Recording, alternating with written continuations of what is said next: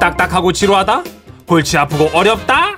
법에 대한 고정관념을 깨부숴드립니다. 생활 밀착형 법률 상담 서비스. 지라시 법률사무소 문앤정. 문앤정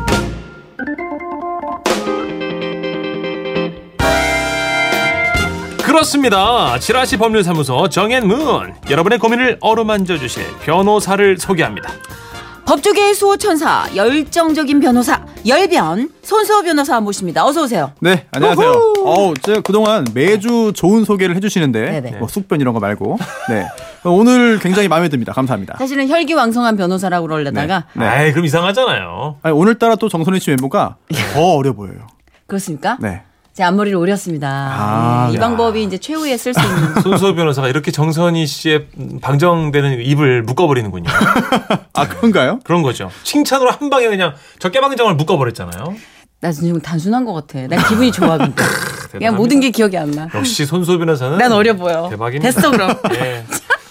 이 시간은요 우리가 일상에서 흔히 겪을 수 있는 생활 속 문제들을 다뤄볼 겁니다. 답답한 고민거리들 법적으로 어떻게 되나 궁금하신 이야기들 소개해드리고 손소 변호사와 상담해볼게요. 그렇습니다. 청취자 여러분들의 놀라운 판결도 받겠습니다. 솔로몬 분들 사연 듣고 나는 이렇게 생각한다. 문자 주십시오. 샵 8001번 짧은 거 50원 긴 글 100원 추가되고요. 미니는 무료입니다. 자 저희가 게시판 열어놓고 사연을 받았는데 청취자 민, 민성택님의 궁금증이에요. 안녕하세요. 몇 달 전 아이가 유도를 배우고 싶다고 해서 여기저기 알아보다가 새로 오픈한 유도 학원이 눈에 띄더라고요.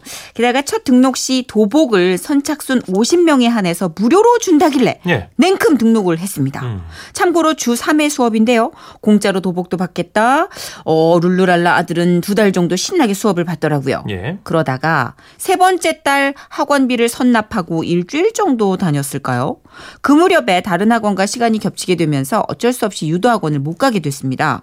그랬더니 아 그래서 원장님께 저희 사정을 말했더니 다음 달에 나머지 일수만큼 다니라고 하더라고요. 어 그런데 이게 웬일입니까? 다음 달이 되니까 학교가 계약을 했고 예. 이런저런 일로 더는 유도 학원을 다닐 수 없게 됐습니다. 그래서 환불 문의를 했죠. 환불이 어렵다고 하는 거예요. 자, 그렇다면 변호사님, 수업을 4주 중에 일주일만 받았는데 정말 환불이 어려운 걸까요? 그냥 포기하자니 이미 낸 학원비가 아깝기도 하고 조금은 답답한 마음에 사연을 남겨봅니다. 아하. 하셨어요. 애매모하네요. 아, 어렵네요. 네, 어려운 사안인데. 3개월째 달을 지금 일주일만 한 거죠? 예. 네. 그죠? 세 번째 달. 그렇습니다. 아, 법 역시 법률 분쟁은 항상 법조문부터 시작을 해야 됩니다. 그래서 학원 수강 관련된 법을 찾아야 되는데요. 이름이 좀 길어요. 학원의 설립 운영 및 과외 교습에 관한 법률. 이게 학원 설립과 운영에 대한 것도 있습니다만 어, 교습비의 반환 관련 내용도 이 법에 들어 있습니다. 어. 네, 그래서 이 법을 잘 봐야 되는데요. 어, 이 법은 학원의 정의 규정도 있고 또 교습비가 뭐냐, 이제 학원비라는 표현을 이제 쓰셨는데요, 예. 민성땡님은 네. 이 교습비라는 표현을 씁니다. 법에서는요. 음. 그리고 이 교습비의 반환 관련해서 법 18조의 규정이 있어요. 그런데 이거를 적용하기 전에 아, 이 사연에서 굉장히 중요한 핵심 내용들을 뽑아내야 됩니다. 아. 그래야 이 법에 적용을 시키는 건데요. 오. 첫 번째 뭐가 있겠냐 보면은요. 한 달 단위로 학원비를 냈다는 점을 알 수 있습니다. 네네. 음. 이게 중요합니다. 왜냐하면 어, 벌써 세 번째 예. 달이라는 표현이 등장하죠. 네네. 그리고 또 두 번째 어, 4분의 1 정도 수강했다는 음. 점을 알 수 있습니다. 한 달 학원비 선납을 하고 그중에 일주일 다녔다고 했으니까요. 네. 약 4분의 1이라고 볼 수 있겠죠. 예. 또 세 번째 도대체 왜 어, 학원 수강을 못하게 되었느냐 그 원인도 알 수 있습니다. 음. 어, 어쩔 수 없이 못 가게 됐다. 이유가 다른 학원과 시간이 겹쳤다. 음. 이거는 곧 법에 나와 있는 표현을 보자면은요. 아, 이제 개인적인 사정이라고 볼 수 있겠죠. 음. 그리고 또 학습자 본인의 의사 또는 그렇죠. 사정으로 수강을 포기했다. 라는 그, 아, 법 18조 2항 3호에 있는 이런 어. 시행령 18조 2항 3호에 있는 내용으로 아, 적용 가능한데요. 네. 이러한 점을 통해서 보자면은, 음, 오늘따라 좀 딱딱하네요. 아, 근데 네. 굉장히 지금 받아 적는데 이거 되게 법 공부하는 사람 같지 않아? 그쵸. 네. 어, 쫙 적었어. 잘 적었네. 메모. 18조 네. 1개월 4분의 1. 네. Y 다른 학원과 동시간대 개인적 사정 어린- 2항 3호. 어린 법 공부하는 학생 같습니다. 네. 어. 나 어리대. 네. 됐다 이제. 네. 그래서- 거기만 그냥 좋아하는구나. 그냥. 네, 이 시행령 별표 4가 있어요. 네 예, 번째 예. 별표인데 여기에 보면은요. 굉장히 자세하게 교습비의 반환 기준이 있습니다. 음. 아, 네. 첫 번째, 아, 우리가 조금 전에 찾은 것 중에요. 어, 이제 학습자 본인 사정일 경우 그리고 또 교습 기간이 1개월 이내인 경우, 그리고 총 교습 시간의 3분의 1 경과 전의 경우 여기에 해당되거든요. 네. 예. 오. 그렇다면은 이미 납부한 교습비 등의 3분의 2를 반환받을 수 있다. 그렇네요. 네, 라고 법은 규정하고 있어요. 오. 음. 음. 그런데 예. 네. 어, 이 사안 같은 경우에는요. 조금 알쏭달쏭합니다. 왜냐면요. 이것만 보면 3분의 2 반환받을 수 있겠죠. 예, 예. 그런데 처음에 어, 반환해 주세요라고 했는데 학원에서 아 그냥 다음 달에 다니세요라고 했습니다. 아, 예. 그러한 제안을 받아들였어요. 예. 그렇다면은 어 3분의 1 반환받을 수 있는 그런 권리를 포기하고 아, 다음 그게- 달 한 달을 다닐 수 있는 것으로 합의한 거 아니냐. 퉁친 거네. 그러네요. 네. 그렇다면 그 다음에 그 다음 달도 또 못 다니게 됐다면은 네. 그때는 반환하지 않겠다는 의사가 이미 합치된 거 아니냐라고 하는 주장을 학원 측이 할 수 있을 것 같아요. 아, 그러네. 근데 동네 태권도 학원이 뭐 그렇게까지 치밀할까? 법조인이 집에 있을까? 혹시 모르죠. 모르죠. 아. 친구가 선수일지 어떻게 알아요? 알 수 없죠. 여기 유도학원 관장님이 네. 친구가 있어요. 선수일지. 관장님 있어요. 태권도 관장은 있습니다. 거봐요, 이- 거봐. 대한민국 다 이렇게 얽히고 설켜 아, 있어요. 네, 변사님 친구 좋습니다. 너무하네. 아, 아, 태권도가 아니라 합기도였네요. 정정합니다. 네, 거기 네. 합기도고 여기 사연은 유도입니다 지금. 죄송합니다. 네. 예, 예. 아, 그렇기 때문에 이게 애매한 측면이 있다. 그래서 음, 다음 달에 다니세요라고 하는 것을 이제 승낙하기 전에 한 번쯤 꼼꼼히 따져봤으면 아, 이런 좀 애매모호하게 상황이 빠지게 되는 것을 막을 수 있지 않았을까는 안타까운 생각이 드는데요. 네. 하지만 항상 제가 이 자리에서 말씀드리는 거는 정말 법적인 해결이고요. 음. 사실 사람 사이의 문제 해결이 어디 법이 유일한 해결책이겠습니까? 서로 간에 원만하게 예. 좀 한 발씩 양보하는 쪽으로 해서 좀 해결할 수 있지 않을까 하는 기대는 여전히 갖고 있습니다. 일단 얘가 유도학원을 계속 다닐지 말지 또 생각해서 그쵸. 좀, 예 완급을 조절해야 될 것도 같아요. 그러다가 이제 음, 동네니까. 다른 학원하고 겹쳐서 못 다니게 된 거잖아요. 음. 또 그 다른 학원을 또 그 어떤 건지 모르겠습니다만 네. 흥미를 잃어버리거나 아. 또는 그 학원 다니기 싫어지거나 네네. 뭐 아니면 유도가 더 좋거나 이렇게 네. 사원도 바뀔 수가 있거든요. 아, 그 개인적인 사정에 따라서 이렇게 학원을 그쵸. 또 못 다니는 음. 것도 참고 사항이 되는구나. 그러니까 뭔가를 유예시키거나 이월할 때는 의사를 정확하게 표현해야 될 것 같아요, 그죠? 그렇습니다. 그래야 네. 서로 간의 분쟁 가능성이 줄어들겠죠. 예. 오 지금 약간 변호사 같았어요. 아, 그렇죠. 이해시키거나 막 네, 예, 이런 거. 이월할 때. 오. 뭐, 네. 이런 아이디어도 주셨어요. 9702님께서 같은 동네 학원이고 오고 가고 하면서 마주치게 될 건데 환불은 좀 그렇고요. 남은 시간 엄마가 그 시간만큼 다니시거나 엄마 유도 동생 동생 있으면 동생이나 없으면 사촌에게 양도하겠다고 하세요. 아, 지금 이 양도 본의 아니게. 말씀하셨는데 예. 이런 그 가능해요? 동네 학원에서는 가능하고 합의하면 좋죠. 그런데 예, 예. 이게 또 다른 분쟁을 야기할 수가 있어요. 왜냐면 아, 굉장히 큰 대형 학원 같은 경우에는요. 아, 몰래 음. 학원의 동의나 합의 없이 어. 양도하는 경우 있습니다. 아. 이럴 경우에 또 그에 따라서 또 여러 가지 분쟁이 생길 수가 있어요. 돈 좀 받고 파는 네. 경우도 있고. 그게 양도 불가인 경우가 있기 때문에 네. 우리도 왜 상품권이나 뭐 티켓 같은 거 보면은 양도 불가가 몇 개 있잖아요. 있죠. 아, 그런 걸 수도 있겠다. 근데 동네니까 슬쩍 네네. 엄마가 유도복 입고 가면 네. 어떡할 거예요. 뭐 나가라고 그럴 수도. 예, 건강해지시겠네요. 낙법을 제대로 아는 엄마로 거듭나는. 그렇군요. 야. 자, 두 번째 알겠습니다. 사연 갈까요? 이제 본격적으로 예, 오늘의 예. 사례를 소개해 드릴게요. 오늘의 사례는 윤지영 님이 보내 주셨습니다. 안녕하세요. 혹시 코덕이라는 말 들어보셨나요?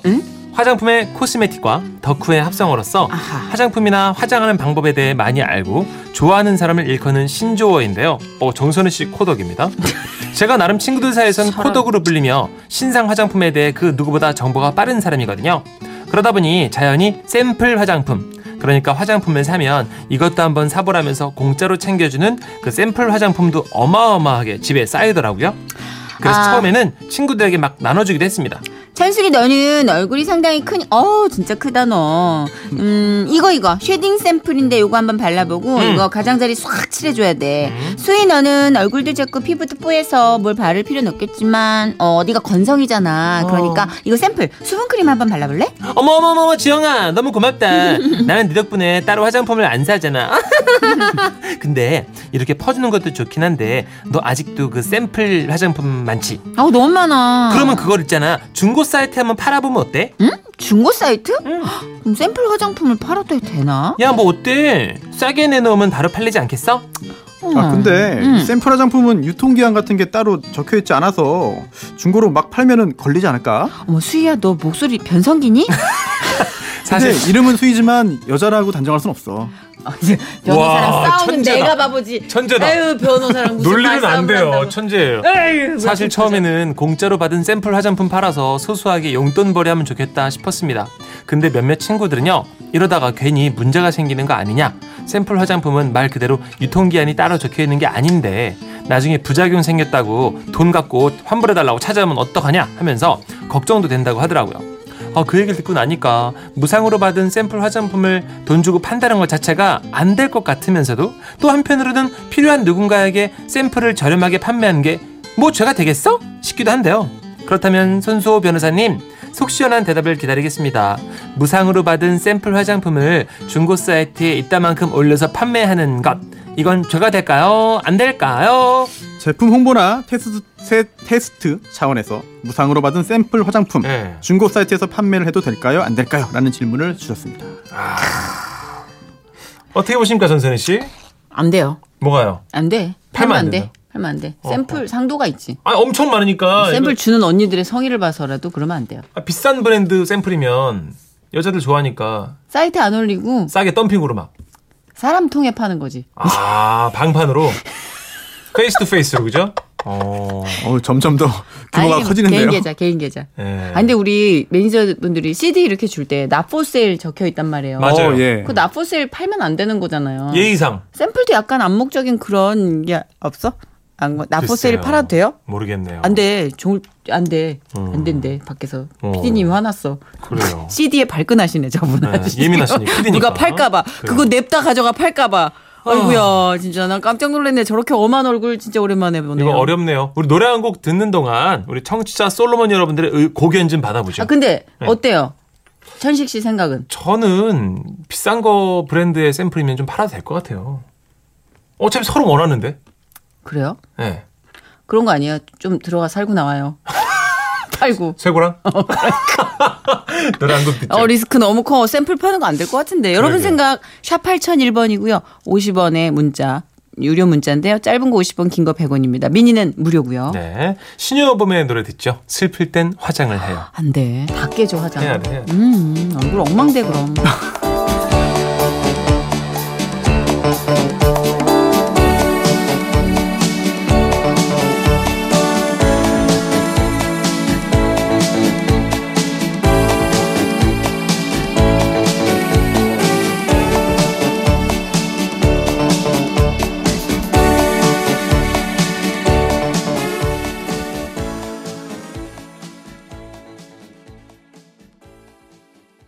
신효범 씨의 슬플 땐 화장을 해요. 네, 네. 듣고 오셨습니다. 어, 1157님이요. 샘플은 비매품이라고 쓰여 있기 때문에 판매하면 안 되지 않나요? 어, 정선 씨랑 같은 의견이시네요. 그죠. 약간 읽은 것 같기도 하다. 이렇게 음. 보니까 비매품을. 조광현 씨가 샘플 화장품은 고객들이 시험적으로 사용하도록 주는 거라서 판매해도 될 듯 하지만 음. 유통기한이 없어서 사용하고 난 후 피부에 이상이 생길 시 문제가 될 듯 합니다. 유통기한이 없어요, 샘플은? 저도 몰랐네요. 어, 그것도 제품인데? 어. 왜냐면 조금 들었고 빨리 쓸까 쓰시라고 아마 안 써놓는 거 아닐까요? 아, 그렇구나. 그리고 돈 주고 거래하는 게 아니니까 안전도에 대해서 명시 안 해도 되는 뭐 이런 게 있는 야, 근데 거죠. 의견이 막 엇갈리는 게 네. 3818님은 아니 샘플 화장품이 문화재도 아니고 아, 내 소유를 파는 건 합당하다고 봐요. 지금 이분은 팔았네, 팔았어. 여차하면 문화재도 파지 말투세요 지금. 아이고 이분 지금 팔았네. 어제 네. 토너 하나 팔았네. 그러니까요. 6300님. 팔아도 됩니다. 예로서는요 야구장의 홈런공도 팔듯이요.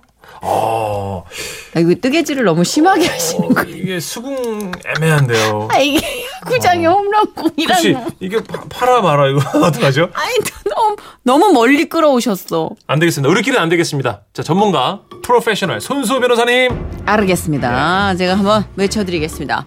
제품 홍보나 테스트 차원에서 무상으로 받은 샘플 화장품 중고 사이트에서 판매를 하면 죄가 된다. 에? 진짜? 네, 범죄고요. 아니다. 어, 범죄, 아, 이걸 범죄. 이거 봐. 어. 판매하다가 처벌받으면 전과자가 됩니다. 에? 잠깐만요. 네. 네, 있잖아. 잘못했습니다. 심지어 살아야 된다고. 징역형도 가능합니다. 아 살려주십시오. 안 팔겠습니다. 용서할게요. 저만 바를게요. 저- 저만 바를게요. 갖다 버릴게요. 아, 근데 갖다 문천식 씨 못 팔아요. 네. 왜냐면 본인 얼굴 버릴- 쓰고도 모자라요. 맞아요, 아, 모자. 아, 네. 다행이네요. 남질 아 않아. 근데 변호사님 이게 팔 수긍하는 거 봐. 아. 근데 아, 이거 조그만 거 좀 팔았다고 네. 변호사님 너무한 거 아닙니까? 아, 우리 사회에 굉장히 다양한 법률이 있습니다. 네. 그래서 이 화장품 관련된 특히나 화장품 샘플 관련해서도 법률이 있어요. 야 피해갈 틈이 없네요 네. 법이 강도지. 바로 화장품 법입니다. 아 화장품법 이렇게 따로 있어요. 있어요. 네. 신기하죠. 아, 신기하죠. 신기하네. 네, 다양하게 했습니다. 네. 먼저 굉장히 좀 재밌어요. 그래서 시간이 여유있진 않습니다만 화장품이란 무엇이냐? 이것도 법에서 정하고 있어요. 와. 뭐냐면요.